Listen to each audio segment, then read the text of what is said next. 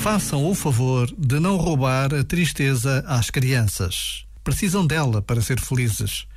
A superproteção, que pretende impedir qualquer dor ou sofrimento, nega a necessária aceitação e integração da vulnerabilidade humana. Este momento está disponível em podcast no site e na app.